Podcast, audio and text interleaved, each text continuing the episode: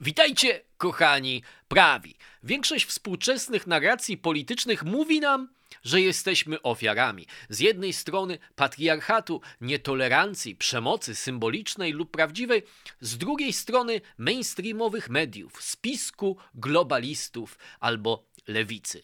Jak ta obsesja na punkcie bycia ofiarą wpływa na naszą politykę i na nasze życie osobiste? O tym wszystkim dzisiaj, a to jest rozkmina Korzuszka. Okej, okay, witajcie po raz kolejny na kanale. To nie będzie krótka rozkmina. Już widzę po swoich notatkach, że trochę nam to czasu może zająć, ale niektórzy z Was mówią, że doceniają dłuższe rozkminy. Można się ze mną zagłębić w pewnej refleksji, więc ja nawet nie będę się specjalnie spieszył. Tyle czasu, ile wyjdzie, tyle wyjdzie. Problem jest oczywiście dosyć dobrze opisany, często się mówi o tak zwanym victimhood politics, prawda, które jest, czyli polityce opartej na byciu ofiarą, na wspólnej y, tożsamości jakiejś grupowej, bycia ofiarą, byciem prześladowanym, ale mnie skłoniło do tego, żeby ten temat podjąć i, i o nim trochę tak pomyśleć. Dwa wydarzenia, z których jedno się wydarzyło na lewicy i to w Polsce, czy bardziej po stronie lewicowej mentalności, myślenia o polityce, a drugie się wydarzyło na prawicy. Bo wydaje mi się, że to, co jest ciekawe, to właśnie to, że to myślenie w kategoriach bycia polityczną, kulturową, symboliczną ofiarą coraz bardziej przedostaje się na prawicę i jest coraz bardziej tutaj obecne. Pierwsze wydarzenie to był taki filmik z telewizji obywatelskiej, ludzie to wrzucali do internetu. Pani jakaś stała przed, podczas demonstracji pod domem Jarosława Kaczyńskiego Wszyscy się skupili na tym, że ona mówi, że ona wie, że niedobrze jest nienawidzić, ale ona nienawidzi Jarosława Kaczyńskiego i wszyscy się na tym skupili, no dlatego, że to taka klasyczna narracja, y, można powiedzieć takie odbijanie piłeczki, wy mówicie, że jesteście za tolerancją i otwarciem, uśmiechnięta Polska, polityka miłości i tak dalej, a tutaj mówicie wprost o nienawiści, że to jest hipokryzja i tak dalej. No i jest w tym trochę prawdy oczywiście, ale mi się wyda wydało coś innego ciekawsze. To znaczy, w jaki sposób ona opisywała, dlaczego ona tego Kaczyńskiego rzeczywiście nienawidzi i jakiego języka do tego używała, bo nie mówiła o tym, że Kaczyński zrobił coś niedopuszczalnego, że popełnił błąd polityczny, że zrobił coś, z czym się ona nie zgadza, czy coś nawet, co jest niezgodne z standardami demokracji, tylko ona mówiła, że Kaczyński wyrządził jej osobistą krzywdę. Prawda? Kaczyński, on mówi, on mówi, ona powiedziała, zabija moje siostry, przez niego moje dziecko, moje dziecko przez niego zostało zaszczute i wyjedzie z tego kraju i rozbija moją rodzinę.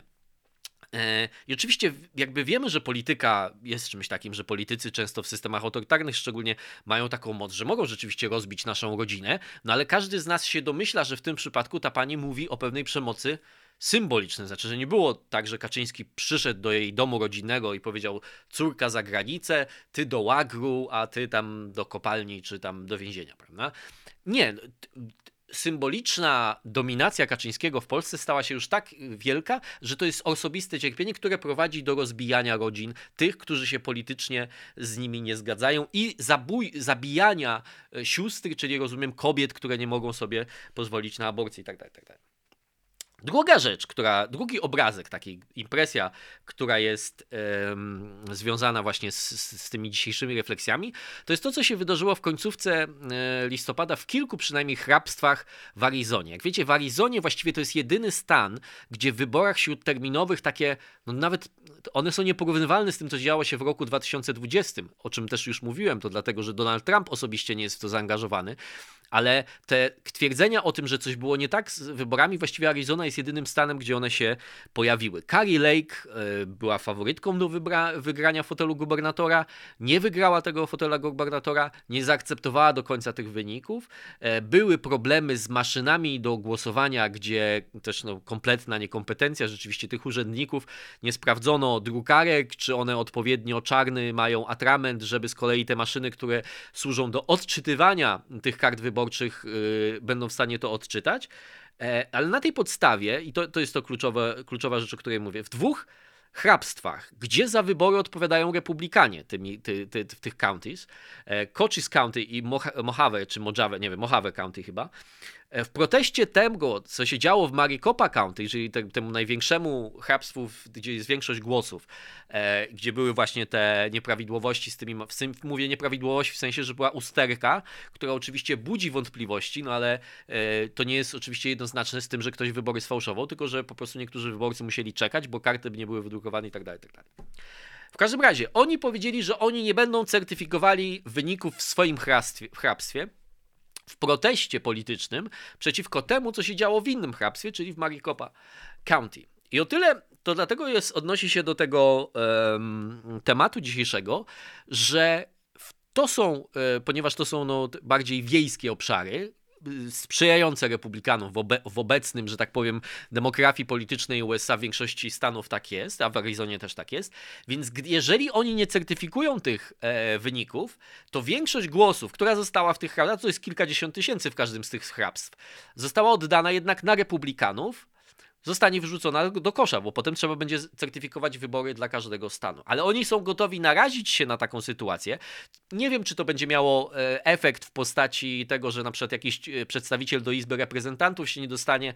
E, to by trzeba było spojrzeć na wyniki konkretne, ale nie tym się dzisiaj zajmujemy, więc nie chcę się w to za bardzo zagłębiać. Natomiast potencjalnie pogorszają swoją pozycję. To samo można powiedzieć o Georgii w 2021 roku, kiedy rzeczywiście te obsesja na punkcie wyborów, które już się odbyły, sprawiły, że republikanie nie zmobilizowali się na wybory e, dogrywkowe w Senacie, przez co e, demokraci mieli kontrolę nad Senatem. E, że ważniejsza jest ta manifestacja tego, że my zostaliśmy oszukani, że my zostaliśmy w jakimś sensie, staliśmy się właśnie ofiarami.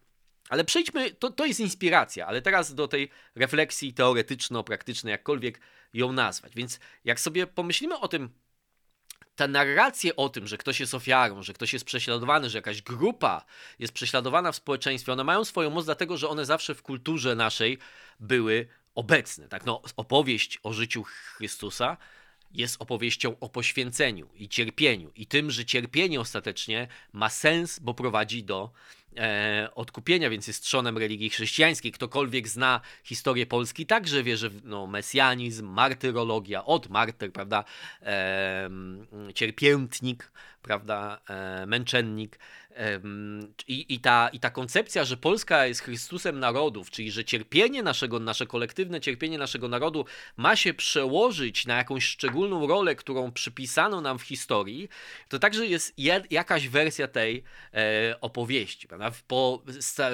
Wykorzystywanie ofiar e, jakichś wydarzeń historycznych oczywiście też jest tradycją polityczną, która nie zrodziła się w XXI wieku. Po wojnie secesyjnej no, w Stanach Zjednoczonych powstało to powiedzenie takie waving, że somebody is waving the bloody shirt, czyli wymachuje krwawą koszulą. To się odnosiło głównie do republikanów, którzy powoływali się na swoje bohaterstwo lub cierpienia doznane w wojnie secesyjnej, często w, oczywiście w starciu z demokratami, którzy byli reprezentantami z kolei tych no, winnych, prawda, e, w tej narracji historycznej. E, oczywiście typowym przykładem jest wykorzystanie doświadczenia Holokaustu dla budowania tożsamości zbiorowej e, dla Żydów. Prawda? Fascynujące o tym pisze w książce Siódmy milion Tony Judd to jest taki izraelski historyk i dlatego to też jest fascynujące, bo to było też jakbyś przedmiotem pewnego świadomego wyboru Bena Guriona, e, czy Ben Guriona właściwie, nie, Bena Guriona chyba powinno się powiedzieć. W każdym razie pewnego świadomego wyboru, właściwie osobistego, który potem miał ogromny wpływ na dalsze kształtowanie się kultury, pamięci e, Holokaustu, bo jak pokazuje Judd e, w sposób przekonujący w swojej książce, bezpośrednio po wojnie i sam Ben Gurion i społeczeństwo Izraela miało taki nawet niejednoznaczny to jest, ale raczej negatywny stosunek do ocalałych, na przykład z zagłady. Im zadawano pytania, dlaczego nie walczyliście, dlaczego daliście się zapędzić jak, jak barany. Tak wręcz, wręcz to, że oni byli ofiarami, brzydziło niektórych Żydów Izraela, którzy chcieli, którzy chcieli swoją tożsamość budować właśnie na tym syjonizmie bojowym, prawda? Braniu tego, co do nas należy i obronie tego,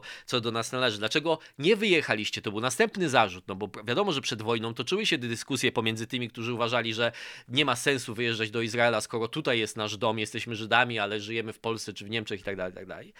E, I ostatnie też, no taki zarzut w, w pewnym sensie najpoważniejszy, to było obrzydzenie wobec tych, którzy ocaleli, e, związane z takim przypuszczeniem, że ci, którzy ocaleli, dopuszczali się czegoś moralnie obrzydliwego, czyli poszli na jakieś układy, na przykład z nazistami i dlatego nie trafili do komór gazowych, prawda?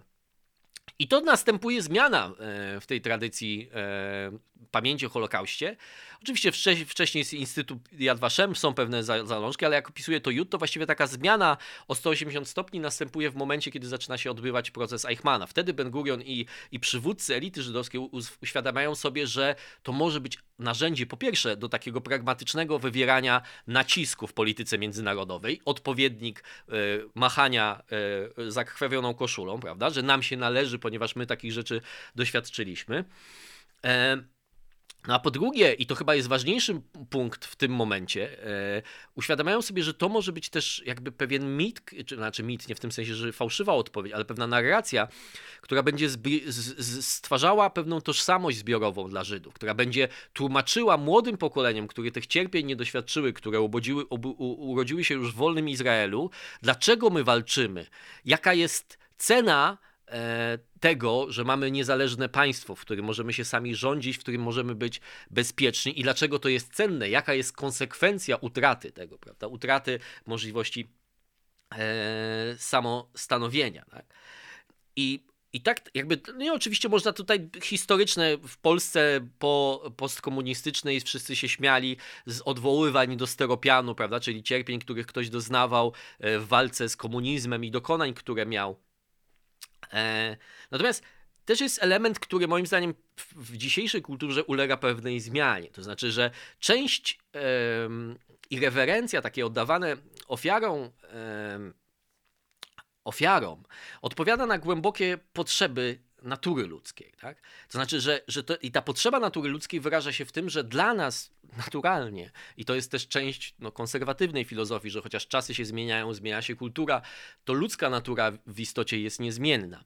E, I dlatego te same cnoty i te same przywary często nam towarzyszą w różnych okresach historycznych i w różnych e, kulturach. I, i jeden, z, jeden z tych tendencji jest to, że cierpienie bezsensowne jest dla nas czymś, co jest nie do zniesienia. Tak? Ono sprawi, ono tworzyło kryzysy wiary, prawda? Słynne trzęsienie ziemi w Lizbonie i zwykle to jest jeden z najmocniejszych argumentów ateistów. Stephen Fry jest taki słynny jego wywiad, który gdzieś tam chodzi po, po, po internecie, często jest podawany dalej i mówi, że jak to jest Bóg, który dopuszcza do tego, że istnieją bakterie, które, których jedynym celem jest oślepienie dzieci, bo wyjadają gałki oczne od środka, przepraszam za te opisy, ale on ta, tak to o tym mówi, to, to ja w, po pierwsze w tego Boga nie wierzę, że on istnieje, a jak istnieje, to ja nie, mam, nie chcę mieć z nim nic do czynienia, bo to jest jakiś okrutnik. O, tak? Ale cierpienie bezsensowne jest dla nas czymś nie, nie do zaakceptowania, dlatego szukamy sensu, prawda?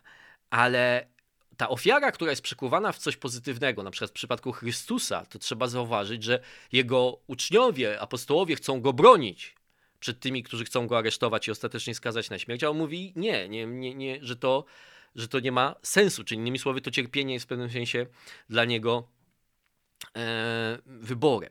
Ale to, to, że to jest część natury ludzkiej, to ma wytłumaczyć nie to, że, że to zawsze tak będzie, natomiast to jest kwestia tego, że to jest niezwykle silny, powiedzielibyśmy, no, związek chemiczny, który działa w naszej psychice. Jeżeli ktoś się odwołuje do tej, porusza tę strunę w naszej duszy, to zwykle odpowiedź może być bardzo, e, bardzo mocna. Tak? Natomiast to, co zaburzenia, które związane są moim zdaniem z dzisiejszą współczesną kulturą, wiążą się z niezrozumieniem, czy, czy jakimś porzuceniem takiej prawdy, którą rozumieli już starożytni. Od słynnej metafory Platona, który duszę porównywał do jeźdźca, że jest rozum, który są dwu, dwóch koni, tam natura popędliwa i tam, ta druga jakaś, i rozum, który... W każdym razie chodzi o to, że jeżeli w uproszczeniu, nie zagłębiając się już w to, w uproszczeniu, jeżeli jakaś część naszej duszy, jakaś tendencja naszej duszy, na przykład popędliwość nasza seksualna albo jakaś inna, y, uzyskuje dominację w naszej, dzisiaj byśmy powiedzieli, psychice, kiedyś, kiedyś byśmy powiedzieli w duszy, to jest to nie, nie, nie, niebezpieczna sytuacja, która prowadzi to do zaburzeń, a kiedyś byś powiedział do nieszczęścia, do cierpienia, do jeszcze większego e, cierpienia. I tu, tu właśnie należałoby się zastanowić, co się zmieniło w tej współczesnej kulturze, no za sprawą tak naprawdę w dużej mierze lewicy i myślenia lewicowego, które najpierw zdominowało kręgi intelektualne, a potem właściwie zdominowało także kulturę popularną i nasze no, codzienne takie spojrzenie na rzeczywistość. W 1993 roku Charles Sykes napisał taką książkę Nation of Victims: The Decay of American Character, czyli naród ofiar i rozkład amerykańskiego charakteru. I to książka jest, która jest niezwykle ciekawa, dlatego że ona została napisana w takim, bym powiedział, idealnym momencie. To znaczy, te wszystkie intelektualne argumenty, o których za chwilę powiemy, związane z tym właśnie, z tą obsesją na punkcie bycia prześladowanym, bycia ofiarą, e, one już były w pewnym sensie intelektualnie gotowe, ale nie przesiąknęły jeszcze, bo ten proces zawsze zajmuje ileś tam czasu, nie przesiąknęły jeszcze tak mocno do świadomości społecznej. I Sykes skupia się na rzeczach, które tak naprawdę jeszcze nie są tak mocno ideologiczne, ale już to poszukiwanie bycia ofiarą staje się widoczne. Dlatego to jest tak niezwykle ciekawe. E, on się skupia tak naprawdę na takim procesie myślowym, który według niego zachodzi u wielu Amerykanów dzisiaj, czy w tych czasach, kiedy on tą książkę pisał, dwadzieścia kilka lat temu, co ja mówię, 29 lat, tak, 20, 9 lat temu, to powiedzmy, że 29 lat temu. I ten proces polega na tym o wyzbywaniu się odpowiedzialności indywidualnej za własne życie, a przenoszeniu winy w pewnym sensie za to, co mi się wydarzyło na e, społeczeństwo. Przykład, który o, w Polsce się, to, pamiętacie, w Polsce był taka, nie wiem, tak, to jeden z takich mitów, legend, że w Stanach to o wszystko można kogoś podać do sądu, prawda, i słynny przykład z kawą McDonalda, że jeżeli nie ma o, o ostrzeżenia, że kawa jest gorąca i ty się poparzysz, to, e, to to jest ich wina, a nie to, że ty nie wiesz, że kawa jest gorąca i tak dalej i tak dalej. Inny przykład, też często cytowany z tej książki, o urzędniku, który pracował w szkole i regularnie się spóźniał do pracy, został zwolniony, po czym podał e, swojego pracodawcę do sądu za to, że ten nie uwzględnił, że ów urzędnik cierpi na syndrom chronicznego spóźnienia. Prawda? Hazard, czy otyłość, czy inne przywary, którym ludzie się czasem oddają, są zidentyfikowane jako, pisze jednostki chorobowe, a nie pewne wady moralne, z którymi człowiek powinien e, umieć i, i powinien e, walczyć. Tak? Zarzuty, na przykład takie dotyczące rasizmu, pojawiają się w tej książce, ale tam widać, że ta struktura jeszcze nie jest gotowa. Stąd właśnie te rzeczy czasem są takie dosyć zabawne, że ci ludzie nie mają gotowej narracji, która wyjaśni im, dlaczego oni są ofiarami. Stąd muszą się odwoływać do takich kreatywnych rozwiązań, jak właśnie syndrom chronicznego e, spóźniania. Natomiast ta, to, to, jest tak, to, to jest taki przedsionek tych zmian, o których my dzisiaj mówimy. Dwie rzeczy wpłynęły na to, że ta naturalna ludzka potrzeba do wytłumaczenia cierpienia, do czasem może nawet yy, na jakiejś celebracji cierpienia, celebracji bycia ofiarą, została też bardzo mocno, yy, dostała takiego turbo doładowania yy, w dzisiejszym świecie. I dwa elementy, o których należy powiedzieć, istotne, to po pierwsze jest intelektualna intelektualny fundament, który stanowi marksizm kulturowy. Na marksizmu swoich źródeł zasadniczo ma podział na klasę prześladowców i klasę prześladowanych, czyli wyzyskiwanych i wyzyskiwanych. To, co następuje w normalnym, tradycyjnym, ekonomicznym, byśmy powiedzieli, marksizmie, de determinizmie dialektycznym, to po pierwsze mamy kolektywizację winy i kolektywizację bycia ofiarą. Ten determinizm historyczny, świadomość klasowa, którą oczywiście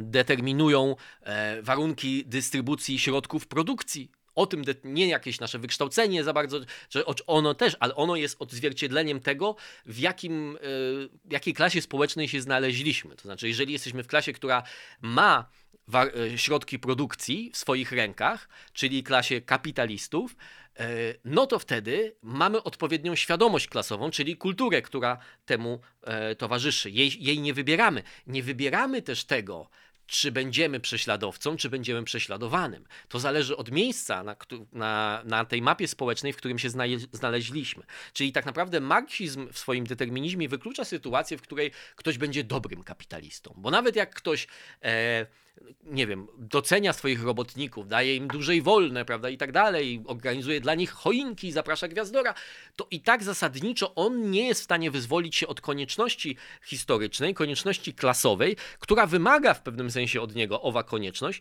żeby celem jego egzystencji starawało się coraz w większym stopniu zawieranie, zabieranie owoców pracy nienależnych jemu, a należnych robotnikom, czyli zagarnianie tak zwanej wartości dodanej. I celem klasy kapitalistycznej jest coraz dalej idący e, wyzysk klasy robotniczej. Tak samo robotnik jest tego celem życia, czy, czy, czy nie ma wyboru, musi być wyzyskiwany, bo jest częścią proletariatu. No i oczywiście potem w latach 60., można o tym długo opowiadać, ale następuje pewna korekta, a ona następuje głównie dlatego, że no marksizm w formie swojej naukowej, ekonomicznej, byśmy powiedzieli, się nie sprawdzał. To znaczy można było bardzo łatwo empirycznie sprawdzić, że teza o tym, e, o permanentnej pauperyzacji proletariatu, czyli tym, że jeśli wyzyskiwacze będą zawsze dążyli do większych zysków, a jedynym źródłem zysków jest to, co zabiorą proletariatowi, to musi być proletariat coraz bardziej wyzyskiwany, aż będzie się zbliżał do tego momentu, kiedy odtwarzanie, e, czyli do maksimum wyzysku jest odtworzenie zdolności produkcyjnych robotnika.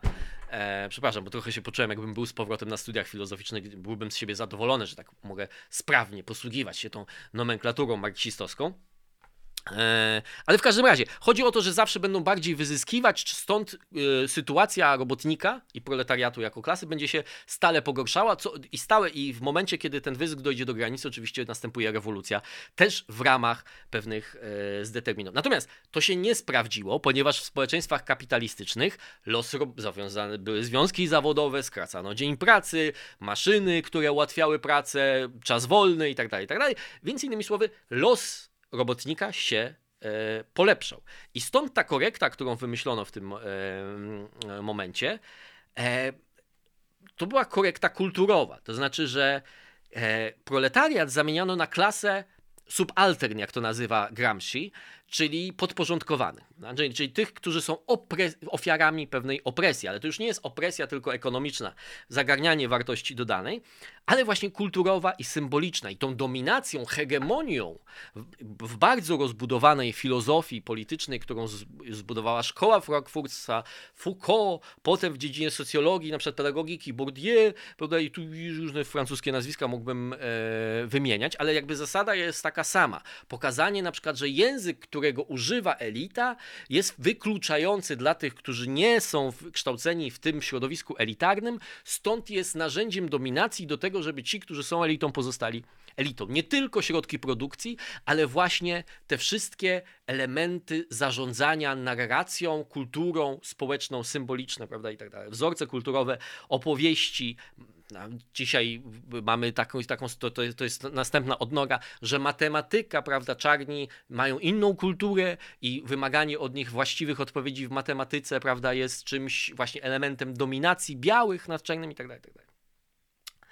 E, rasa, płeć w marksizmie kulturowym, orientacja seksualna, dzisiaj tożsamość płciowa, prawda, czyli to, że ktoś się identyfikuje inaczej niż się, z inną płcią niż się urodził, stają się nowymi liniami podziału pomiędzy opresowanymi a opresującymi, pomiędzy wyzyskiwanymi a wyzyskiwaczami. To, co jest istotne, to zachowany zostanie w takim niejednoznacznym kontekście, ale jednak zostaje zachowany determinizm. Tak?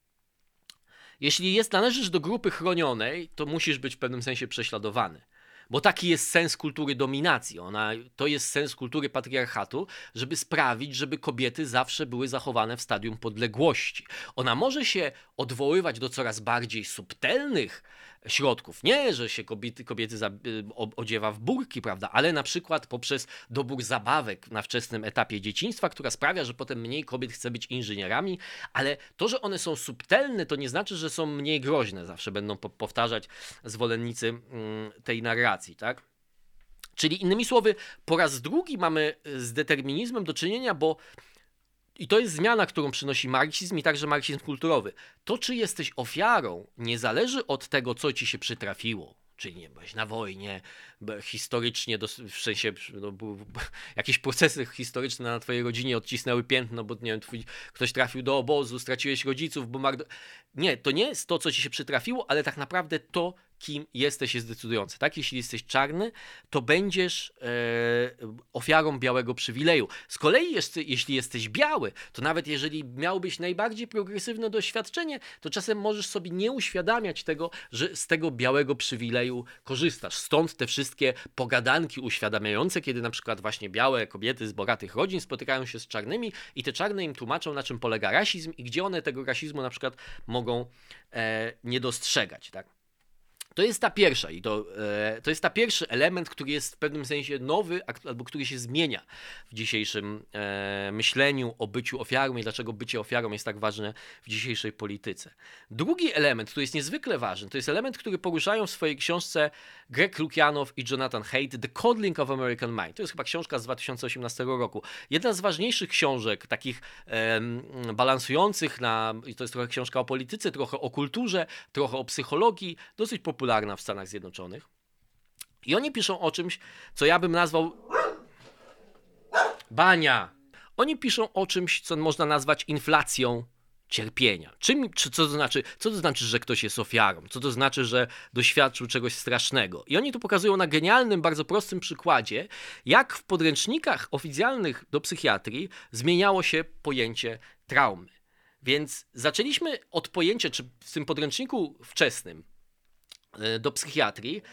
Traumą było tylko poważne obrażenie fizyczne, które zostawiało trwały ślad, czyli no, nie wiem, strata nogi, jakiejś kończyny, czy, czy do, doprowadziło do, jakiejś, do jakiegoś uszczerbku trwałego na zdrowiu, prawda? E, szkoda, znaczy nie, nie, nie choroba, prawda, tylko jakiś wypadek i tak dalej. W latach 80. pojawia się po raz pierwszy e, zakwalifikowanie do traumy PTSD, czyli Post Traumatic Stress Disorder. Czyli po raz pierwszy mamy doświadczenie psychiczne e, zdefiniowane jako traumę. Natomiast ta trauma jest zdefiniowana w taki sposób, że choć do, każde doświadczenie psychiczne jest subiektywne, to jej źródłem ma jednak być coś, co może być w pewnym sensie obiektywnie sprawdzalne. Bo e, za traumę według tej definicji z lat 80. można uznać coś, co wywo, wywo, wywołałoby istotny stres u prawie wszystkich i znajduje się poza normami codziennego ludzkiego doświadczenia. Czyli doświadczenie czyjejś śmierci na polu walki, tak? utrata kończyny na polu walki, gwałt czy bycie torturowanym. To jest trauma, ale na przykład śmierć rodzica z przyczyn naturalnych, co jest częścią normalnego ludzkiego doświadczenia, już traumą nie byłoby. Rozwód też jest częścią ludzkiego doświadczenia, też traumą by nie było. Dorastanie samo w sobie, e, że się jest w rodzinie, że się chodzi do szkoły, też traumą by nie było. Więc ono jest e, subiektywne to doświadczenie, bo jest to doświadczenie psychiczne, ale jednocześnie ma ten czynnik testu takiego intersubiektywnego, czyli że traumą można nazwać coś, co dla wszystkich byłoby bardzo trudnym doświadczeniem. Znaczy, jak spytacie siedzenie w swoim domu, i który jest, nie wiem, bombardowany i, i, i, i doświadczenie tego, że inni giną od bomb, zobaczenie swoich, dla każdy, każdy racjonalnie myślący człowiek powiedziałby, tak, to jest coś strasznego, prawda? Rzeczy, które wydają się straszne tylko mi, w tej definicji traumą nie są. We wczesnych latach e, 2000 następuje następne rozszerzenie tego pojęcia, tak? I w w psychoterapii czy, czy, czy w różnych psychologicznych książkach zaczyna się taka definicja pojawiać. To jest coś, czego jednostka dostarcza jako emocjonalnie lub psychicznie szkodliwego z, długotrwałymi skutkami dla funkcjonowania jednostki i jej mentalnego, psychicznego e, czy emocjonalnego dobrostanu. Czyli innymi słowy, jedyny test, który w tym miejscu e, pozostaje, to jest test subiektywnej szkodliwości. Jeśli e, ja pójdę do. Oczywiście teraz troszeczkę sobie śmieszkuję, ale ale tak naprawdę, no, może to trzeba tak zrobić, żeby pokazać sens tego. Znaczy, jeżeli ja pójdę do sklepu o godzinie 21.59, bo wiem, że jest do, otwarty do 22.00, ale pani zamknie drzwi i powiedzie, a co, niech pan sobie idzie, i to będzie, ja stwierdzę, że to jest dla mnie trauma, która ma wpływ na moje późniejsze życie, to właściwie nikt nie ma żadnych kryteriów, czynników, żeby powiedzieć, że nie, że to nie jest trauma, prawda? I teraz, jak sobie te dwa kluczowe elementy zmienne e, połączymy, e, to, to, mamy, to, mamy, to mamy to, czy, jakby trochę wytłumaczenie tego, w jakiej kulturze w tym kontekście e, żyjemy. Tak? Czyli po pierwsze, żyjemy w kulturze, której celem, tej całej kultury, która jest patriarchalna, zdominowana przez białych i heteronormatywnych. E, to jest jej celem jest yy, prześladowanie wykluczonych. I po drugie, właściwie nie istnieje żaden obiektywny standard, granica, pod którą moglibyśmy powiedzieć, że tam już prześladowanie nie występuje, bo jedynym kryterium jest to, co dzieje się subiektywnie w naszym doświadczeniu. Więc to jest jakby jak widać, te dwa elementy sprawiają, że mamy do czynienia z samospełniającą się przepowiednią. No bo jeżeli będzie istniała jakakolwiek osoba, która twierdzi, że ta kultura jest ciągle prześladu- prześladowcza wobec niego, to nie mamy żadnych kryteriów, że możemy powiedzieć, no nie, ale nie, ma, nie dzieje się to, nie dzieje się to, ludzi, ludziom nie zabierane są, nie wiem, domy, ludzie nie trafiają do obozów, ale, ale symboliczne następuje prześladowanie i tak dalej. Dlatego jak porozmawiamy o polityce i tym, dlaczego warto być dzisiaj ofiarą, tak? No z jednej strony odpowiedź jest oczywista, prawda? Znaczy, marksizm, także kulturowy, obiecuje raj na ziemi, więc warto być po stronie ofiar, no bo po tym, jak ten raj już zostanie zaprowadzony, i dlatego warto było mieć chłopskie, robotnicze pochodzenie, jak na przykład był wprowadzany komunizm w Polsce, to się człowiek stanie po stronie zwycięzców. I oczywiście w, małym, w małej formule to jest na przykład akcja afirmatywna, kiedy ktoś dostuje bonus za swoje pochodzenie e, rasowe, czy równościowe zatrudnianie, dążenie do tego, żeby było odpowiednia ilość kobiet tu, a odpowiednia ilość niepełnosprawnych tu i tak dalej, i tak dalej. Więc to są takie realne, policzalne zyski. Ale moim zdaniem te ważniejsze to są właśnie te zyski być może symboliczne. I niemałą rolę tutaj zapewne odgrywa poczucie władzy. To znaczy, jeśli jesteś studentem i się okazuje, że możesz wykoleić karierę profesora, który jest od ciebie kilkadziesiąt lat starszy, za to, co on powiedział, bo cię obraził, bo to nie było zgodne z, jakim, z jakimiś yy, przesłankami, które wszyscy powinni uznawać, e, albo jesteś szeregowym pracownikiem i możesz narazić e, na upadek wielomilionową korporację, to jest to pewne poczucie władzy i przeskoczenia pewnych szczebli w, normalnym, mm, w normalnej drabinie społecznej właśnie za pomocą tego, e, że, że, że, że masz e, prawo do władzy daje ci właśnie to, że jesteś ofiarą. I, i, w historii, prawda, kiedy jakby te, te dzisiejsze reguły nie panowały, mieliśmy do czynienia z fałszerzami losu.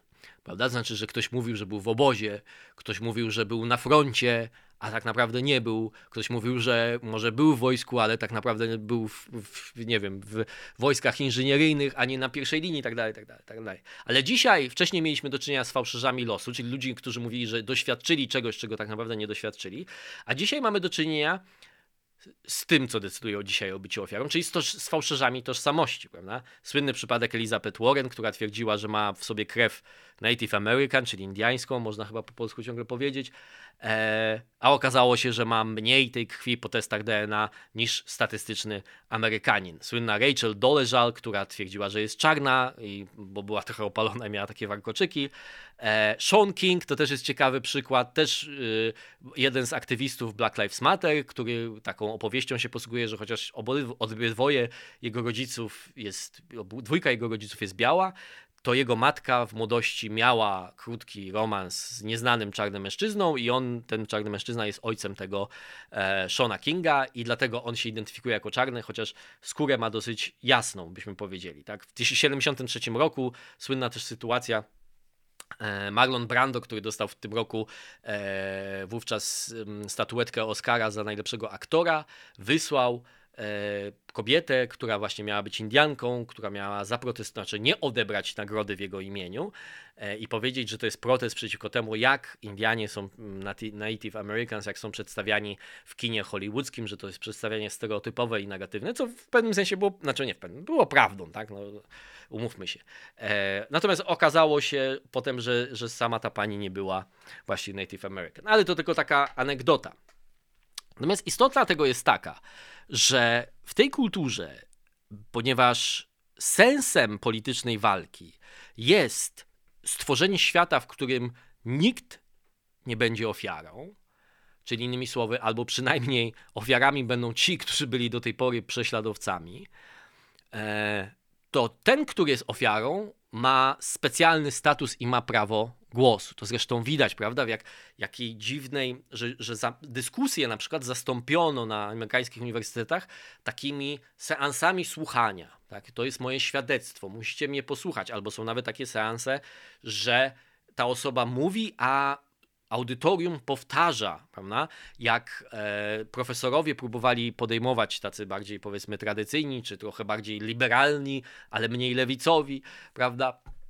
dyskusje ze studentami, to często się spotykali z agresją, która była jakby ty jesteś, do, należysz do klasy opresowaczy, e, prześladowców, więc twoim zadaniem jest słuchać. To się często po, po, powtarza. Ty nie masz się wypowiadać, ty masz tylko słuchać, prawda?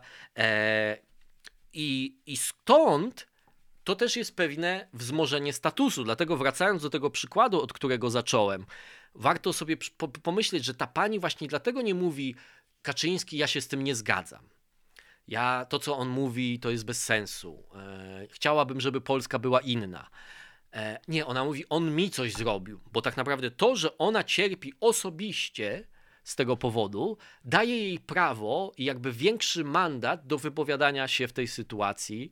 E, I czasem to staje się wręcz taki konkurs. Kto bardziej przeżył coś, co jest kolektywnym? No bo załóżmy, nie, nie wdając się, w, wiecie jakie jest moje zdanie na przykład w sprawie aborcji, ale spróbujmy patrzeć na to z takiej perspektywy tylko takiego grupowego doświadczenia. Mamy grupę kobiet, która jest zwolenniczkami do, szerszego dostępu do aborcji, Załóżmy, że Kaczyński, czy tam Trybunał Konstytucyjny, no, załóżmy, że Kaczyński zakazuje, mm, bardzo restrykcyjny jest dostęp do aborcji w Polsce. No to one mogą czuć się tym dotknięte, ale pytanie, czy osobiście i w pewnym sensie to, jak, jakie jest moje doświadczenie, dlaczego ta konkretna decyzja polityczna mnie dotyka osobiście, dlaczego to jest agresja na mnie personalnie, a nie na poglądy, czy na jakiś system praw, czy porządku konstytucyjnego, w który ja wierzę, jest właśnie też mandatem do tego, żeby być e, usłyszanym. Co więcej, ponieważ jedyne kryterium tego, czy to jest trauma, czy nie, tak jak powiedzieliśmy, jest subiektywne, to pojawia się taka zachęta, by przekonywać innych, ale moim zdaniem też samego siebie, i to ma też opłakane skutki, także moim zdaniem dla jednostek dzisiaj, że to moje cierpienie jest większe, tak? że ja to bardzo przeżywam, tak? że moja córka tak bardzo to przeżywa, że została zaszczuta, że wyjedzie z tego kraju.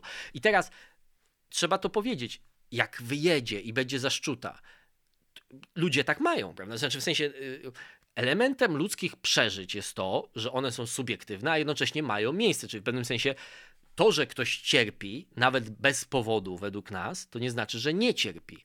Natomiast pytanie jest to, skąd się to cierpienie wzięło. Czy nie zostało w pewnym sensie właśnie zrodzone z pewnym przekonaniem, że ono będzie czymś dobrym, że ono będzie e, czymś pożytecznym, prawda, eee, dla świata.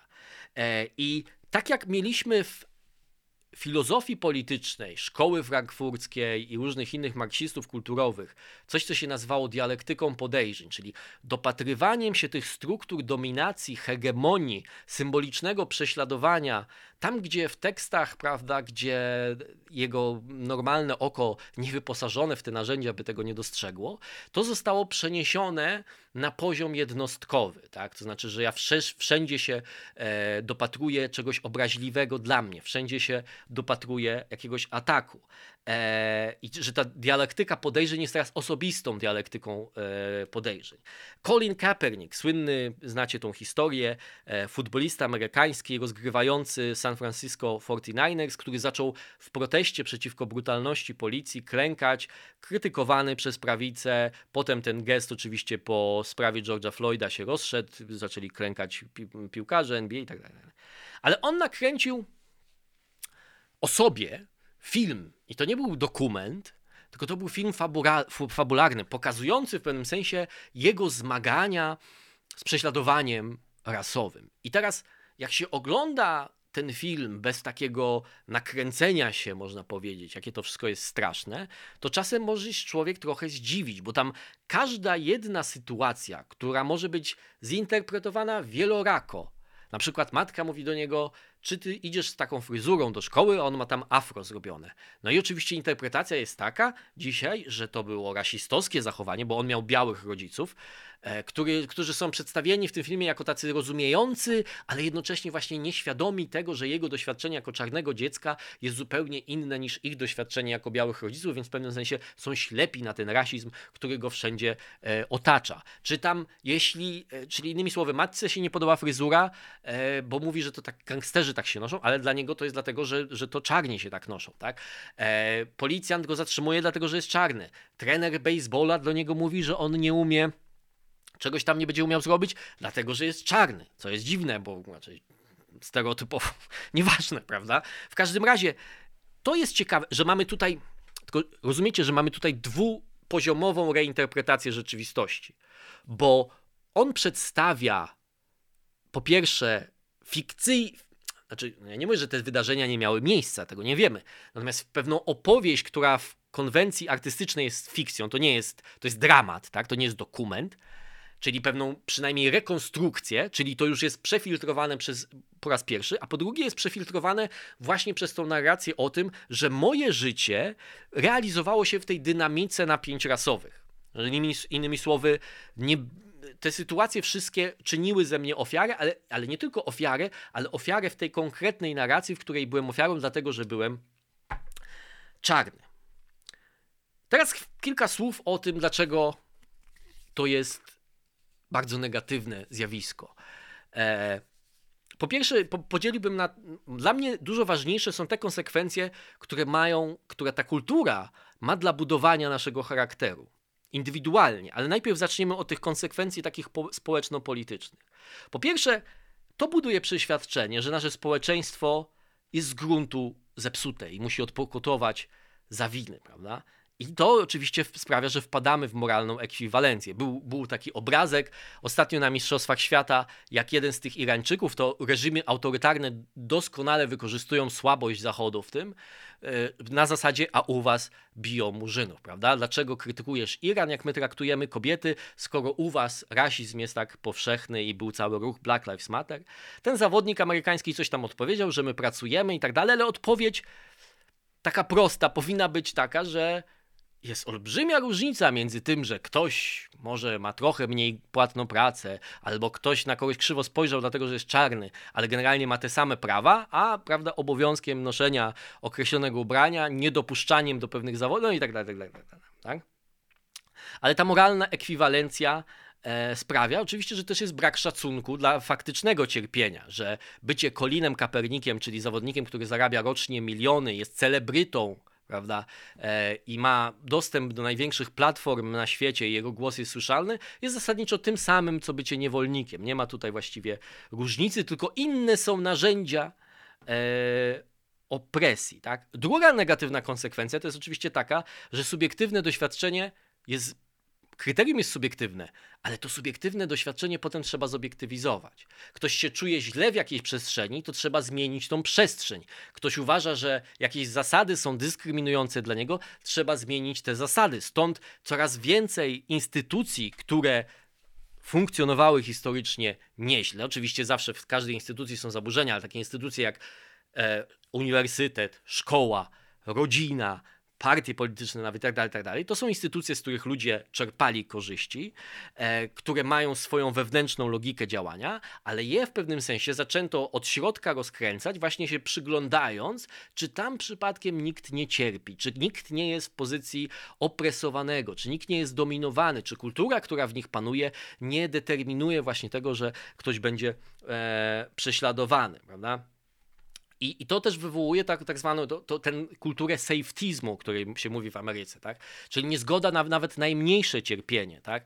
Jeśli, prawda, jak studenci narzekali czasem na przykład słynne mikroagresje na amerykańskich kampusach, że na przykład zapytanie studenta, który jest niebiały, skąd pochodzisz albo gdzie się urodziłeś, ma w domyśle być mikroagresją, bo ma sugerować, że ty nie jesteś stąd i właściwie to nie powinien, to, to sobie wszystko można, ponieważ jedyne kryterium jest subiektywne, więc można domówić sobie cokolwiek cokolwiek e, do tego, albo na przykład powiedzenie do Japończyka, myśl, o może ty będziesz znał odpowiedź na to pytanie z matematyki, bo rzecz stereotypowo wszyscy Japończycy, ten, ale to do tego stopnia oczywiście idzie dalej, że na przykład na jednym z uniwersytetów Japończycy, że tam Asian American students, e, studenci zaprotestowali przeciwko wystawie, która obrazowała, co może być mikroagresją, bo dla nich ta sama, sama ta wystawa była mikroagresją, czyli na przykład czytanie powieści, które opisują czasy niewolnictwa, czasami przeciwko temu studenci protestują, bo to już samo w sobie jest elementem sprawiającym im cierpienie i agresywnym wobec nich. Choć te opowieści powieści wcale nie mówią, że niewolnictwo było super, tylko obrazują to zło. Albo na przykład studenci prawa domagali się, żeby ominąć paragrafy dotyczące gwałtu, bo to wywoły, wywoływało u niektórych z nich traumatyczne e, reakcje. E, i ostatnia konsekwencja, znaczy nie ostatnia, ale tą, którą chcę omówić, to jest upadek narracji merytokratycznej. Wszystko je, wszyscy jesteśmy więźniami swoich uwarunkowań, prawda?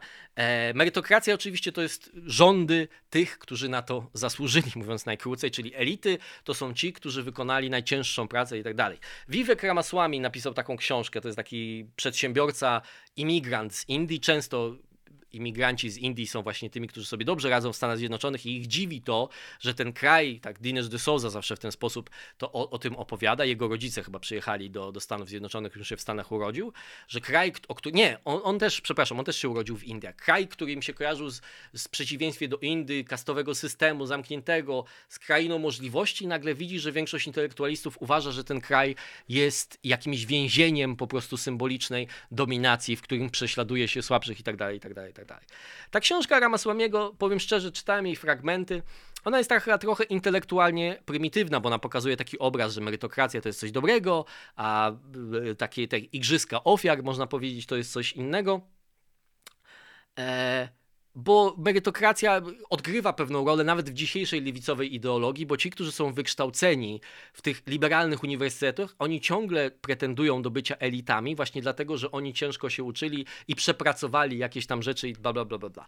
Ale może to nie jest y, rozkmina o merytokracji, więc w to nie będę się angażował, ale jest tu pewien istotny promyk taki y, prawdy, czy ziarno prawdy. To znaczy właśnie te opowieści, które w Stanach jest, prawda, od pucybuta do milionera, od zera do milionera, one odgrywają pewną istotną społeczną rolę i zmiana ich na opowieści tylko o tych, którzy cierpieli, no czasem oczywiście to jest tak, że o, pierwsza kobieta, tylko potem problem z tymi opowieściami, no nieważne, w każdym razie one są gdzieś tam obecne, ale lewica je zaczęła kwestionować, bo zaczęła mówić, ale przecież ten, którego przedstawialiście jako zera od milionera, to on tak naprawdę odziedziczył fortunę. A poza tym na jednego takiego, który z pucybuta stał się milionerem, przypada milion pucybutów, prawda, i tak dalej. I to jest taki moim zdaniem jeden z podstawowych błędów, który się popełnia dzisiaj, bo przecież te opowieści Gdyby one były typowe, to nie byłyby ciekawymi opowieściami, bo każdy by znał je z życia. O, Pucybut, no to pewnie będzie za chwilę milionerem przedstawienie tej opowieści nie ma pokazania, to tak jakby powiedzieć, że nie, nie opowiadajmy o, nie wiem, milion, tam 80 dni dookoła świata, nie dlatego, bo, bo, bo, każdy tego nie będzie w stanie przeżyć, czy tam o niesamowitych przygodach jakichś podręczników nie opowiadajmy.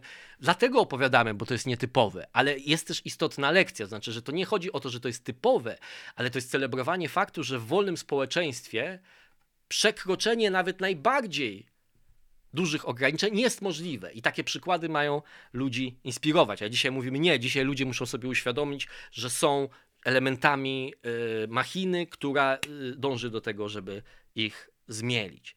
I teraz kilka słów o, o tym, jakie są te konsekwencje negatywne dla nas osobiście, prawda? Że wszyscy mamy psychiczną tendencję, wydaje mi się, że to jest inny element natury ludzkiej, żeby opowiadać swoj, sobie swoje życie no, w bardzo zmienionej formie, znaczy inaczej niż, niż ono miało miejsce. No sami je przeżywamy, prawda? Ale, ale takie dwie tendencje to po pierwsze chcemy personalizować swoje dokonania, znaczy jak mi coś się udało, coś jest pozytywnego, mam dobrą pracę i tak dalej, tak to dlatego, że bardzo ciężko na to pracowałem, ale obiektywizować swoje porażki. To znaczy, że jak coś mi się nie udało, to dlatego, że czynniki zewnętrzne, ktoś mnie oszukał, e, nie dopuszczono mnie, e, miejsce, to miejsce pracy było zaklepane dla kogoś, kto dostał je po znajomości itd., tak itd. Tak I współczesna narracja, tak jak już powiedziałem, to jest turbo doładowanie tej drugiej e, tendencji. Ja o tym myślę też w kontekście swoich doświadczeń, własnych doświadczeń życiowych, jako młodego chłopaka, ale też doświadczenia, ponieważ pracowałem bardzo długo w gimnazjum, byłem wychowawcą, nie tylko nauczycielem, ale i wychowawcą, czyli gdzieś tam z problemami takimi osobistymi tych młodych ludzi e, sobie radziłem. I, i szczególnie moim zdaniem e, chcę być bardzo ostrożny w tym, bo, bo czasem, zresztą powiem wam o co mi chodzi, że, że ten wiek dorastania, nastoletniości, dojrzewania, to jest wiek w którym człowiek tak naprawdę zna jedną walutę tylko, to znaczy akceptację grupy rówieśniczej, prawda? I muszę powiedzieć, że sam tego doświadczyłem, bardzo mi zależało na tym, żeby mieć kolegów. Nie byłem w stanie się łatwo dostosować z pewnych względów, prawda? Eee, jakieś znajdowałem na to swoje sposoby, lepsze lub gorsze, ale pamiętam ten coś, co mi nie towarzyszyło w późniejszym życiu, żeby, nie wiem, ta grupa mnie lubiła, że chciałbym się z tym albo z tamtą kolegować, z tymi chodzić na imprezy i tak dalej. To, był, to, to, to była nieustanna, oprócz wszystkiego innego, o czym myślałem, mam wrażenie, że to był taki, to, to tworzyło w jakiś sposób mój świat. I jak obserwowałem to z kolei już jako osoba dorosła, ale patrząc na to, próbując pomóc czasem ludziom, to trzeba przyznać, że po pierwsze jest to proces, dlaczego ktoś jest zaakceptowany, a dlaczego ktoś nie jest? Dlaczego ktoś jest odrzucony, jak chrome piskle, prawda, gdzieś tam na bok w klasie, że z nim nikt nie chce się zadawać, prawda? Że to jest proces barbarzyński, taki dziki i prymitywny. I przerażający. Jak się często mu przyglądałem, to sobie dziękowałem tylko, że po pierwsze jestem trochę mądrzejszy i wiem, że mam perspektywę i jak patrzę na tych, którzy dzisiaj sobie próbują z tym radzić e, i przeżywają te, te, te jakieś rozterki i tak dalej, to, że oni nie mają narzędzi tych, które ja mam takim prostym narzędziem, że wiem, że z czasem to się wszystko zmieni, nie zawsze ci, którzy są odrzuceni, y, prawda, znacie tę historię opowiadaną milion razy w amerykańskich filmach, kiedy to gwiazda futbolu jest potem zapijaczonym jakimś kierowcą ciężarówki, a ten nerd, prawda, ten odrzucony jest tam właścicielem firmy produkującej mikrochipy i coś tam w tym stylu, tak? E, I oczywiście tradycyjnie zawsze następuje pewna ja bym to nazwał, czy, czy to tak psychologia to by nazwała, prawda, że sublimacja, prawda? że ja sobie mówię na przykład, że oni mnie nie akceptują, bo ja jestem inny, a może dlatego, że jestem inny, to jestem jakiś specjalny. I czasem ta sublimacja ma bardzo takie społecznie korzystne ten, bo ktoś się poświęca nauce, albo ktoś się poświęca jakiejś działalności artystycznej, bo i często jak tak gdzieś tam pokopiemy, oczywiście to nie można tego do wszystkiego sprowadzać do, do, do takich prostych odruchów serca. Natomiast no jest tak często, że, że ktoś odrzucony w wieku 14 lat, w wieku 25 lat chce ciągle udowodnić tym swoim kolegom z pracy, że z, z klasy, prawda, czy koleżankom, że on się do czegoś nadaje, dlatego napisał na przykład trzy powieści już już w tym wieku. Prawda? I ta sublimacja jest bardzo e, cenna. Tak? Natomiast różnice, której ja się boję, i, i, tak jak powiedziałem, ten proces jest, jest straszny, jest prymitywny. Nie wiem, czy jest jakaś rada. Wydaje mi się, że, że to jest część po prostu dorastania, próby, prawda, którą jedni przechodzą, drudzy nie, i nie zawsze to jest sprawiedliwe. A często bym powiedział, w większości przypadków jest to niesprawiedliwe, nawet bym powiedział, tak? E, I dorośli oczywiście starają się otoczyć pewną, my opieką psychologiczną otaczaliśmy tych uczniów, co nie zawsze jest złe moim zdaniem, czasem jest bardzo przydatne, bo niektórzy mają dużo większe problemy niż 14-letni, 13-letni umysł sobie jest w stanie z nimi poradzić. Taka rozmowa czasem jest konieczna, ale też no, jako dorosły czasem trzeba zaakceptować fakt, że to, że ja wezmę Michała, który jest dziwny i powiem, ej, Michał jest w porządku, lubcie go, to nie będzie argument dla tej grupy rówieśniczej, bo on nie chce mojego uznania, chociaż czasem też oczywiście, e, ale chce uznania tej grupy rówieśniczej, więc czasem po prostu nie ma rady na, ten, na, na tego władcę much, który się toczy przed naszymi oczami i, i czasem po prostu trzeba tylko mitygować czy, czy ograniczać negatywne skutki tego, co, obserwujemy. Natomiast to, co jest negatywne moim zdaniem, to to, że dzisiaj mam wrażenie, nie wszyscy, nie wiem, ja mówię, powiem wam szczerze, y, sytuacje związane z tak zwaną odmienną orientacją, noszeniem jakichś tam kolorowych włosów, to o czym się dzisiaj mówi, to na co narzeka prawica, ja tego praktycznie pracując w szkole, przestałem pracować w szkole w roku 2016, no więc, ale ja tego ale ja tego w praktyce nie doświadczyłem. Był tam taki jeden przypadek, e, ale, ale to nie chcę, nie chcę mówić o konkretnych uczniach, bo to wiadomo, to, to, to jest zupełnie niepotrzebne tutaj. Ale jakby więc, więc to jaka jest skala tego, bo tak się często mówi, że uczniowie dzisiaj wszyscy mają, są niebinarni i tak dalej, tak dalej. Tego ja nie wiem, nie, nie patrzyłem, nie czytałem takich badań. Natomiast wydaje mi się, że niezależności, niezależnie od skali jest tutaj pewne niebezpieczeństwo. To znaczy, że to jest jakby taka dodatkowa znowu e, płaszczyzna narracyjna, nałożona na takie normalne ludzkie doświadczenie dorastania. Znaczy zawsze ludzie mówią, o, oni mnie nie akceptują, bo ja jestem inny, a ja jestem inny, bo jestem wyjątkowy. Ale dzisiaj jest dodatkowa ta płaszczyzna, która mówi, ja jestem inny, bo ja jestem niebinarny, bo ja jestem i być może... W... Znowu, nie chcę tutaj tworzyć osobnej, y, osobnej gałęzi dyskusyjnej, kto to wybiera, kto nie wybiera, kto się z tym rodzi, bla, bla, bla, kto to odnajduje. Nieważne. E, I, I to jest i to jest niebezpieczne, bo wydaje mi się, że ostatecznie rozwiązanie tych napięć, nie zawsze skuteczne, ale jakieś rozwiązanie tych napięć, polega na negocjowaniu pomiędzy własną tożsamością, której my tak naprawdę, będąc nastolatkami, nie znamy. Wymyślamy ją czasem na poczekaniu, a tym, jaka jest reakcja świata. I umiejętność interpretacji tej reakcji tego świata, umiejętność komunikowania się z tym światem, to są kluczowe narzędzia, które musimy uzyskać, żeby w jakiś sposób no, osiągnąć pewną równowagę psychiczną i też życie społeczne, które każdemu z nas jest potrzebne do dobrego e, funkcjonowania. Tak? Ale ta gotowa narracja, że tak, oni są, tak ostatnio był u gościu e, nastolatków Grocki, taki był, taki był urywek, że chłopak mówi i się tworzą grupki i oni mnie prześladują dlatego, że ja mam inne włosy, bo ja mam inną orientację i by mnie pobito, też ciekawe, by mnie pobito, rozumiem, że go nie pobito, ale ma takie poczucie, że by go pobito. E, e i, I że, prawda, i, że innymi słowy, masz już gotową narrację, która mówi w kategoriach ci tłumaczy, kim są oni i kim jesteś ty. E, I problem moim zdaniem polega też na tym, że nikt, tak jakby nikt z nas po pierwsze siebie nie zna, ale też nikt z nas do końca nie wie, czy nasze poczucie wyobcowania wynika z faktycznego braku akceptacji. No, niektórzy wiedzą jak ktoś mówi, ty śmierdzisz, tam takie sytuacje się też zdarzają i musimy się, znaczy ja nie mówię, że musimy się z tym pogodzić. Jak ktoś jest nauczyciel, to powinien na to reagować i tak dalej. Rodzice powinni wspierać albo uczyć dzieci, żeby się tak nie zachowywały. Ale, ale jakby one się zdarzają, prawda? Natomiast ja mówię o takiej sytuacji, kiedy mamy poczucie, że ten się ze mną nie koluguje, on mnie chyba nie lubi. Czasem to są wszystko niedopowiedzenia wynikające z tego, że wszyscy są w tej sytuacji nastolatkami.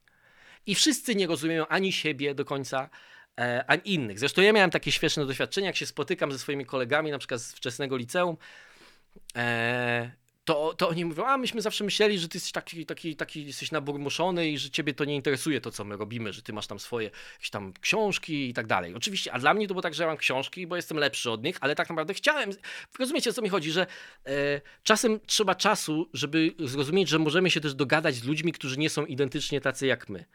E, i, I to, co E, budzi moją obawę, e, to jest to, że cementujemy w momencie, kiedy to wszystko jest jakby płynne. Nasza tożsamość, to jak komunikujemy się światem, to jest nałożona na to taka czapa tej ideologii, która mówi: ten świat wygląda tak i tak. Oni są prześladowcami, ty jesteś prześladowany, ale nie powinieneś się z tym żyć. I ona ma powiedzieć, żebyś się dobrze czuł, ale jednocześnie to wszystko cementuje proces, moim zdaniem, który powinien przebierać trochę bardziej naturalnie, organicznie, porozumiewania się ze światem w takiej bardzo zmusz, może nie zmuszając, ale właśnie scementowanych, zabetonowanych kategoriach, tak? E, I, i, że, w takim przekonaniu, że świat ostatecznie musi się zmienić, bo mnie nie akceptuje, bo, bo oni nie akceptują mnie właśnie z tego e, e, powodu. Tak? Lukianow i Hejt w swojej książce na, nazywają to e, reakcję na takie doświadczenia mściwą protekcją, znaczy dążeniem, ponieważ wszystko jest agresją, może być potencjalnie agresją, trzeba dwa razy pomyśleć, niż się cokolwiek powie, tak? E, I oczywiście, jak już mamy do czynienia z dorosłymi ludźmi, którzy przeszli przez pewien proces kształtowania się swojego charakteru, to, e, to możemy powiedzieć, no ja mogę użyć, powiedzieć nawet zaimków takich jak chcesz, ale jakby to nie zmienia mnie, od, nie wiem czy rozumiecie o co mi chodzi, znaczy jakby chodzi o to, że uczymy bardzo sztucznej metody komunikacji ludzi, którzy sami nie nauczyli się komunikacji naturalnej. Tego, co jest dopuszczalne, a co nie powinno być dopuszczalne. Narzucamy im zasady. Mówimy, jeśli to jest dla niego obraźliwe, to jest obraźliwe. E, czyli ta osoba, która może być obrażona, nie uczy się też tego, że nie wszystko musi być dla niej obraźliwe i tak dalej, i tak dalej.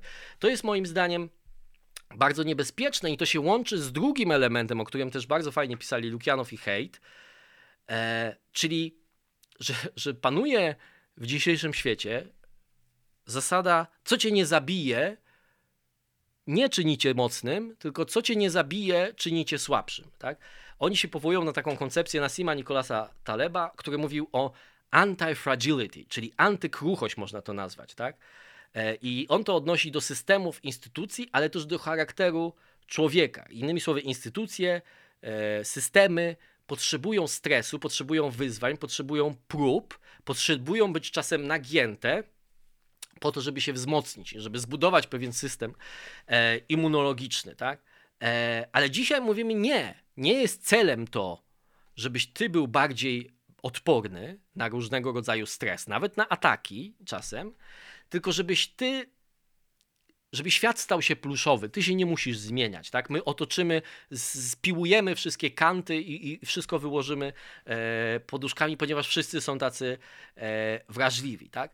E, Hejt i Lukianow bardzo doskonale to pokazują, moim zdaniem, na przykładzie kognitywnej terapii behawioralnej, która jest tak najbardziej powszechną metodą terapii zaburzeń psychicznych, takich jak depresja, lęki paranoidalne itd., tak itd. Tak I że istotą tej terapii jest to, jak ktoś z Was y, poddawał się takiej terapii, to o tym wie, że za pomocą terapeuty toczysz tak naprawdę dialog z sobą samym. To znaczy, ty przedstawiasz pewną wizję rzeczywistości, a terapeuta stara się w niej wychwycić i pomóc tobie zidentyfikować y, zaburzone mechanizmy e, myślowe, tak? takie jak na przykład katastrofizowanie, że wszystko jest beznadziejne, lekceważenie pozytywów, prawda? co jest typowym elementem myślenia depresyjnego, czy też rozumowanie, emotional reasoning, czy rozumowanie oparte na emocjach. Tak? Czyli to, to jest typowe, tak? rozumowanie oparte na emocjach. Twoje emocje oddają to, jak się sprawy mają, czyli jak mi się wydaje, że oni mnie nie lubią wszyscy, albo że oni chcą mnie wszyscy zniszczyć, to tak jest prawda? E, I dzisiejsza, dzisiejszy sposób myślenia, ponieważ jedynym subiektywnym, jedyne kryterium jest subiektywne. Jeżeli ktoś mnie obraził, to dlatego, że ja się poczułem obrażony, a nie dlatego, że taka była jego intencja, ani nie dlatego, że powszechnie te słowa mogłyby być uznane e, za obraźliwe. Czyli innymi słowy, kultura zachęca właśnie do tego, żeby rozumować emocjonalnie, żeby katastrofizować. Jeśli coś ci się wydaje, że jest rasizmem, to na pewno jest rasizmem, prawda? Czyli innymi słowy, zachęca na poziomie indywidualnym i społecznym do tych mechanizmów, e, które sprawiają, że my zaczynamy funkcjonować w ramach zaburzeń psychicznych, takich jak depresja czy e, stany lękowe, czy, czy, czy jakieś tam poważniejsze jeszcze e, zaburzenia. Prawda? W 1993 roku, o tym też piszą Lukianow i Haidt, student Izraela nazwał czarnego kolegę wodnym bawołem, co było nieumiejętnym przetłumaczeniem jakiegoś wyzwiska z hebrajskiego. Ale został oskarżony o rasizm, bo to było obraźliwe dla czarnego studenta. Chociaż oczywiście nikt nie był w stanie wytłumaczyć, w jaki sposób, do jakiego konkretnie stereotypu kulturowego z czasów niewolnictwa odnosi się nazwanie czarnego e, wodnym e, bawołem. Ale to jest właśnie, i to jest moim zdaniem ten najbardziej destrukcyjny element. To znaczy, że okej, okay, mogę być bardzo dotknięty tym, że nie jest aborcja w Polsce dozwolona, tak jak w Holandii. Ja to rozum- no, jestem w stanie to zrozumieć. Nie zgadzam się z takim tym, ale jestem w stanie to zrozumieć. Ale pytanie jest takie, czy moje życie, czy moje relacje z moją rodziną, czy to wszystko, od czego, na co Kaczyński nie ma wpływu, powinienem potraktować jako pozytyw i powiedzieć, że no, moja rodzina nie jest rozbita, żyjemy w kraju, w którym aborcja nie jest legalna, ale wiele możemy zrobić, bla, bla, bla, bla. Ja jestem, mogę czytać książki, cokolwiek, prawda? Jest wiele rzeczy, które ciągle mogą mnie cieszyć. Czy mam powiedzieć nie? To jest de facto zabójstwo, jestem zamordowany, stoję do was, tu mówię, ale w rzeczywistości jestem martwy człowiekiem i nie żyję i moja rodzina jest rozbita i tak dalej, i tak dalej. I to jest oczywiście kluczowy element pewnym sensie napięcia, które w kulturze zawsze było, czy w filozofii także, przedmiotem pewnej refleksji. Tak jak mówiliśmy, pewne cierpienia rzeczywiście nie zależą od nas. Jak znajdziemy się w środku trzęsienia ziemi, to niezależnie od naszej pogody ducha, nasze doświadczenie nie będzie zbyt pozytywne, prawda? E, ale to jest to napięcie pomiędzy uwarunkowaniami a wolnością. I w tradycyjnych systemach moralnych zawsze się uważało, że istotą szczęścia jest odnalezienie równowagi. Tak jak mówi to motto, a czy to jest fragment tej tak zwanej modlitwy o, o pogodę ducha, którą powtarzają anonimowi alkoholicy, że pozwól, to jest zwrócenie się do Boga, tak, że pozwól mi pogodzić się z tym, na co nie mamy wpływu i mieć odwagę, by zmienić to, co mogę zmienić. Prawda? Czyli innymi słowy, właściwej rzeczy muszę dać właściwą miarę, to, co jest poza moją kontrolą i pewnie to jest większość rzeczy to wobec tego muszę odczuwać pewną pokorę i zaakceptować to po prostu, ale muszę pamiętać, że są rzeczy, które mogę zmienić i muszę je umieć zidentyfikować i nie obwiniać innych, nie obwiniać środowiska, nie obwiniać warunków i tak dalej. I to oczywiście można powiedzieć, na każdym z nas uwarunkowania odgrywają olbrzymią rolę i ta dyskusja można toczyć, ale tak jak powiedział Tolstoj, tutaj parafrazuję ten cytat z niego, że, że nawet jeśli jeden człowiek w jednym momencie historii był wolny, i dokonał jednego wolnego czynu, to wszystkie opowieści o deterministycznych prawach historii nie mają sensu, no bo ten jeden czyn zmienia logikę w pewnym sensie e, dziejów. Natomiast problem polega na tym właśnie, że dzisiejsza ta filozofia życiowa, to jest pochodną tego wszystkiego, o czym powiedziałem, ale ona jest widoczna w kulturze popularnej, w polityce i tak dalej, mówi, żebyśmy się nie pogodzili z tym, na co nie mamy wpływu, czyli żebyśmy chcieli zmienić wszystkich innych i nie chcieć zmienić tego, co zmienić mogę, czyli zmienić nas samych, trochę się dostosować. Ja nie mówię, że wszyscy, ja nie, nie jestem jakimś zwolennikiem y, unilateralnie moralnego społeczeństwa i teokracji i tak dalej. Nie wszyscy powinni się dostosować. Straciłaby nasza kultura wiele, gdyby ludzie się próbowali dostosować za wszelką cenę. I czasem to jest po prostu niemoralne. Bania! Natomiast kiedy mówimy o dostosowaniu się, to jest dostosowanie się, które polega na przykład na tym, i to, i to, już ma kontekst polityczny, jak żyć w kraju, w którym mam pewne wolności, ale rządzą ludzie, z którymi ja się w wielu kwestiach nie zgadzam. Tak? Jak być sąsiadem wobec kogoś, kto głosował na innego polityka. Tak? Czy nie mamy, i dostosowanie się nie musi polegać na tym, że ja zmienię swoje poglądy, ale może mamy tem, może możemy porozmawiać o ogrodnictwie, bo on ma ogródek i ja mam ogródek, prawda? Może możemy porozmawiać o pogodzie. Może możemy w cywilizowany sposób powiedzieć, dlaczego on uważa tak, jak on uważa, a nie powiedzieć, że mieszkając tu, obok tego faszysty albo obok tego lewaka, moje życie jest kompletnie, kompletnie zrujnowane. I na koniec, chociaż spojrzałem przed chwilą na zegar, już jest ponad godzina, ale jeszcze powiedziałem, nie będę się przejmował. Niech to płynie, dobry przekaz leci, jak mówił kolega jeden w znanym filmiku. Pozdrawiam wszystkich dobrych ziomków.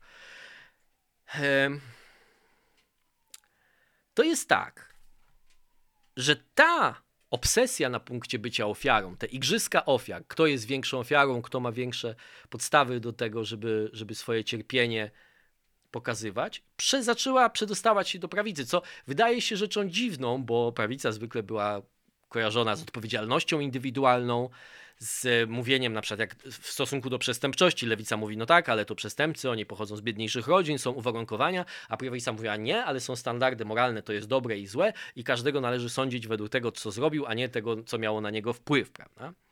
Natomiast to się w pewnym sensie ta filozofia pozostaje e, niezmieniona, ale oczywiście są pewne nurty, które wydają mi się też ciekawe, a w wielu miejscach niebezpieczne. Znaczy, w pewnym sensie, że mamy do czynienia z takim odbiciem lustrzanym. Ponieważ biała klasa pracująca, albo na przykład w Polsce katolicy, prawda, to jest słynna narracja Gazety Wyborczej postkomunistyczna, że teraz nie są byli komuniści zagrożeniem, tylko nacjonalizm, który w kruchcie, ciemnogród i tak dalej, tak dalej, tak dalej nietolerancja, ponieważ te grupy zostały obsadzone w roli prześladowców, czyli kogoś, kogo należy zwalczać, to w pewnym sensie zaczęły wytwarzać w sobie, tak na zasadzie właśnie odbicia lustrzanego, pewną tożsamość ofiary. Tak? Dzisiaj wszystkie te nurty takie od coachingu, coś, co stara się być jakąś filozofią życia, ale tego ja, to się nazywa red pill, ja tego w to się nie zagłębiałem i to mi się wydaje jakieś też mega dziwne, ale w każdym razie też się oferują, jakby na przykład jeżeli chodzi o tak zwaną filozofię męskości pewnej, czyli innymi słowy, że lewica, feminizm zaczęły przedstawiać wszystko, co jest męskie, to jest toksyczne, bo to jest wojna, przemoc, brutalność i tak dalej, e, dominacja, y, a odpowiedzią na to mówi, ale widzicie, dzisiaj mężczyźni są ofiarami, bo zabroniono im być mężczyznami, bo uwarunkowania były takie, że symbolicznie w pewnym sensie e, życie, e, znaczy życie mężczyzny zostało pozbawione sensu i, i ten, w ten sposób, czyli to, to jest taka dwoisty przekaz, bo z jednej strony masz być tym podmiotem, który sam decyduje o sobie, a z drugiej strony masz jakby karmić się cały czas tymi opowieściami, w jaki sposób bycie sobą tobie zabroniono, tak bym powiedział, tak? E, no i to, to przesiąkanie do prawicy ma też taki element jakby powiedzieć, no taki, taki reaktywny. Znaczy, że no skoro polityka ma być konkursem na to, kto jest największą ofiarą, no to my też chcemy wystartować, tak? Do tego oczywiście jest ta narracja populistyczna. To znaczy, jak w Polsce się mówili, że są przegrani transformacji, to są ludzie, którzy są generalnie leniwi albo żyją w jakimś ciemnogrodzkim światopoglądzie, który sprawia, że nie są konkurencyjni na współczesnym rynku i inne takie tam pierdoły, to to się zaczęło też być narracją pewną, która tworzyła tożsamość tych grup i właśnie wykorzysty tak, że sami zaczęli, zaczęli, że my jesteśmy mochorowe borety, tak, że my jesteśmy ciemnogród, co jest bardzo sensowną do pewnego stopnia reakcją obronną i zrozumiałą dla mnie. E, natomiast ta narracja oczywiście zaczęła się przerażać też, że jeżeli jesteśmy rzeczywiście przegrani, bo często fakt przegrania, jak się popatrzy na status społeczny albo status majątkowy tych grup, to rzeczywiście mamy tu do czynienia z pewną porażką, ale przegraliśmy nie ze względu na siebie, i to, i to jest łączność tej narracji ofiary, tylko przegraliśmy, bo ktoś nas oszukał, bo był spisek globalistów w takiej wersji już skrajnej. Tak? Ciekawe to się rozgrywało z Trumpem, bo tak naprawdę Trump miał być i narracja wokół Trumpa była często taka, że on jest tym fighterem. Mitt Romney, e, John McCain to byli republikanie, którzy chcieli przekonać lewicę że mają prawo do swojego istnienia, tak o nich się negatywnie mówiło. Tak, McCain słynny, jak został pytany o to, o, o o to, czy Obama jest w ogóle Amerykaninem, to powiedział, mogę się z nim nie zgadzać, e, i, ale uważam, że to jest y, Amerykanin taki sam jak ja i patriota taki sam jak ja. I dla niektórych to miało być oczywiście świadectwo tego jego jakby moralnej wyższości w pewnym sensie i pewnej jakości. Natomiast z drugiej strony to było takie, że on grał w grę według zasad, a lewica oszukiwała, bo i tak z każdego republikanina, niezależnie od tego jak był, był miły, na końcu zrobiła faszystę, co było do pewnego stopnia prawdą. I Trump miał być odpowiedzią na to. On nie słuchał tej krytyki. Oni mnie krytykują, a wy jesteście. On atakował ich za to, prawda? E, te.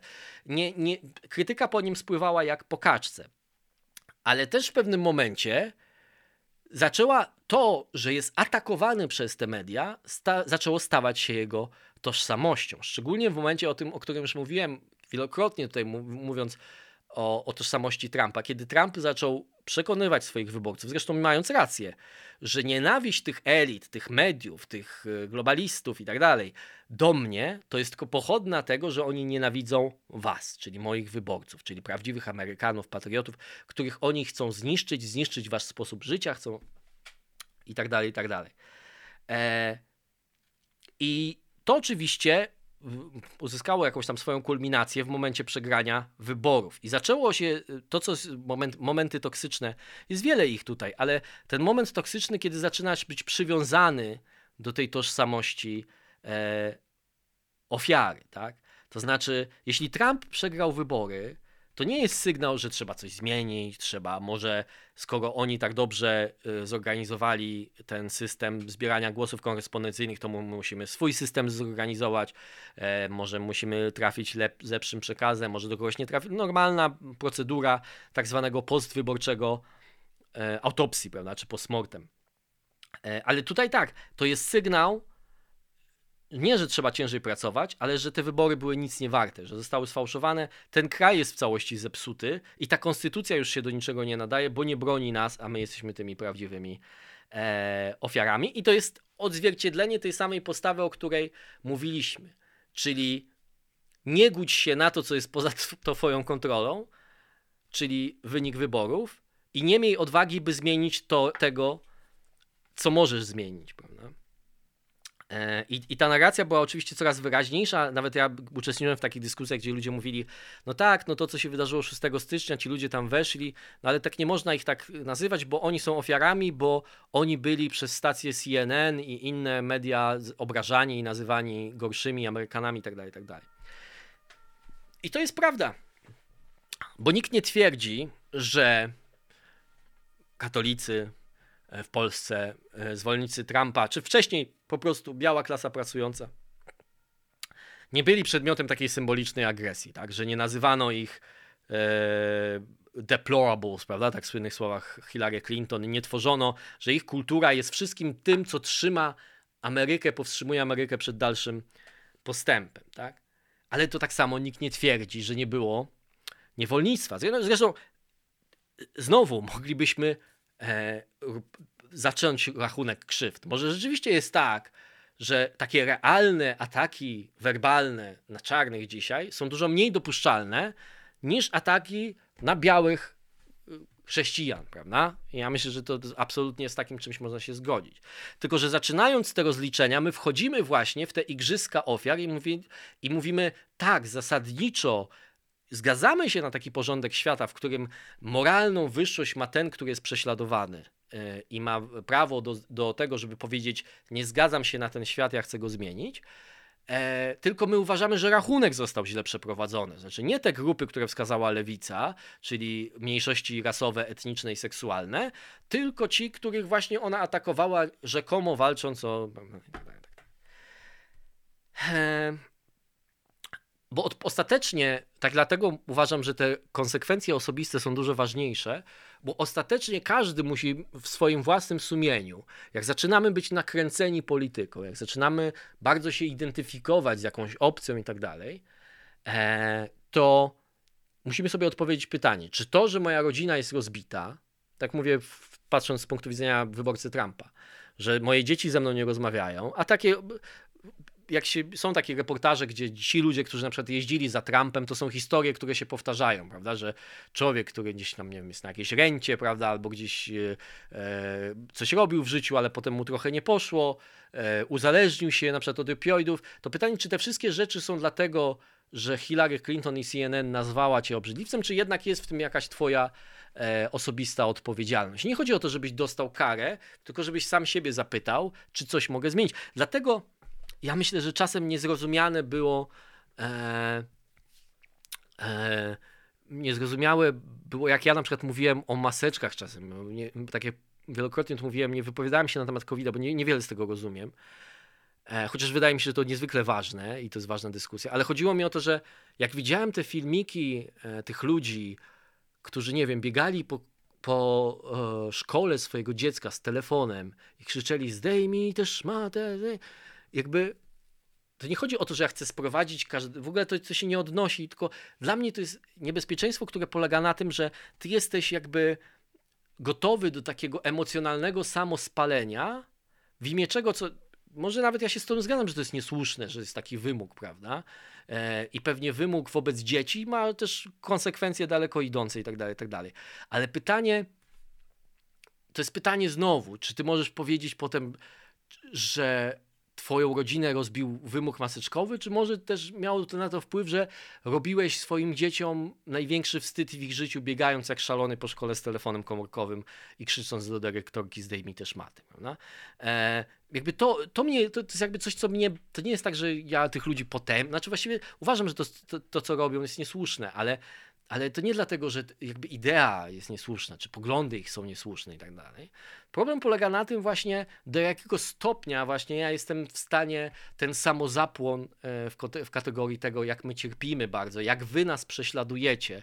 Nie było nigdy nic gorszego. To, co się dzieje, to jest nie do wytrzymania. Prawda?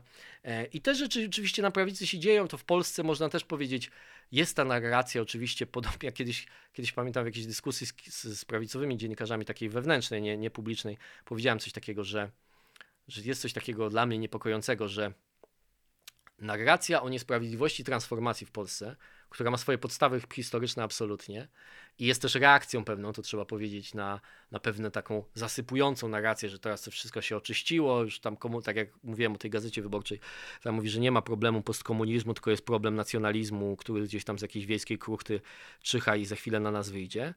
Ale powiedziałem, że ta narracja też ma taką potężną, destrukcyjną moc dla mnie, według mnie, dla, dla prawicy. Podobnie jak narracja o niewolnictwie. Znaczy, że to jest taki grzech pierworodny, który my zawsze będziemy mówili, że ten system od, od, od, swoich podstaw jest zepsuty i to jest taka potem samospełniająca się przepowiednia, w której nasze życie, wszystkie nasze porażki, niedociągnięcia itd., tak itd. Tak są przyczyną tego, że komuniści, tak mówiąc bardzo dużym uproszczeniu, bo już staram się e, płynąć do brzegu naprawdę, że komuniści się dogadali w Magdalence z, lewicą laicką, prawda, jakkolwiek nazwać te środowiska, prawda. E, I wydaje mi się, że to jest też taki negatywny element. To znaczy, że wydaje się, że dużo rzeczy pod rządami prawicy można by było zrobić lepiej, a często wytłumaczenie, nie wiem czy przyczyna, chyba przyczyna nie, ale wytłumaczenie tego, dlaczego nam się to nie udało, jest to, że trochę jak za komuny, prawda? że wraz z postępami socjalizmu walka klas się zaostrza. To znaczy, że, że pomimo tego, że my mamy władzę i mamy środki, żeby zmienić to, na co mamy wpływ, my ciągle rozmawiamy o tych latach, kiedy żeśmy cierpieli, kiedy nie było mediów, prawda, że, że to jaka jest, jak ktoś zaczyna krytykować jaka jest TVP, no to my mówimy, a nie pamiętacie jak było wtedy, czyli innymi słowy nasze cierpienie wtedy ma być usprawiedliwieniem naszej niedoskonałości dzisiaj. E, no i to jest, i znowu, no, e, to jest subiektywne w pewnym sensie i pytanie jest, jakie są wtedy granice naszej odpowiedzialności, a nasz umysł, no ma to w sobie, tak jak powiedziałem, zacząłem od tego, że to jest coś, co jest w naszej naturze, że jeżeli ktoś nam te drzwiczki otworzy, to często my sami, nie wiedząc lepiej, e, w niechętnie wejdziemy. Dobrze, bardzo przepraszam, że było długo, albo właściwie nie przepraszam, a wy może wy mi podziękujcie.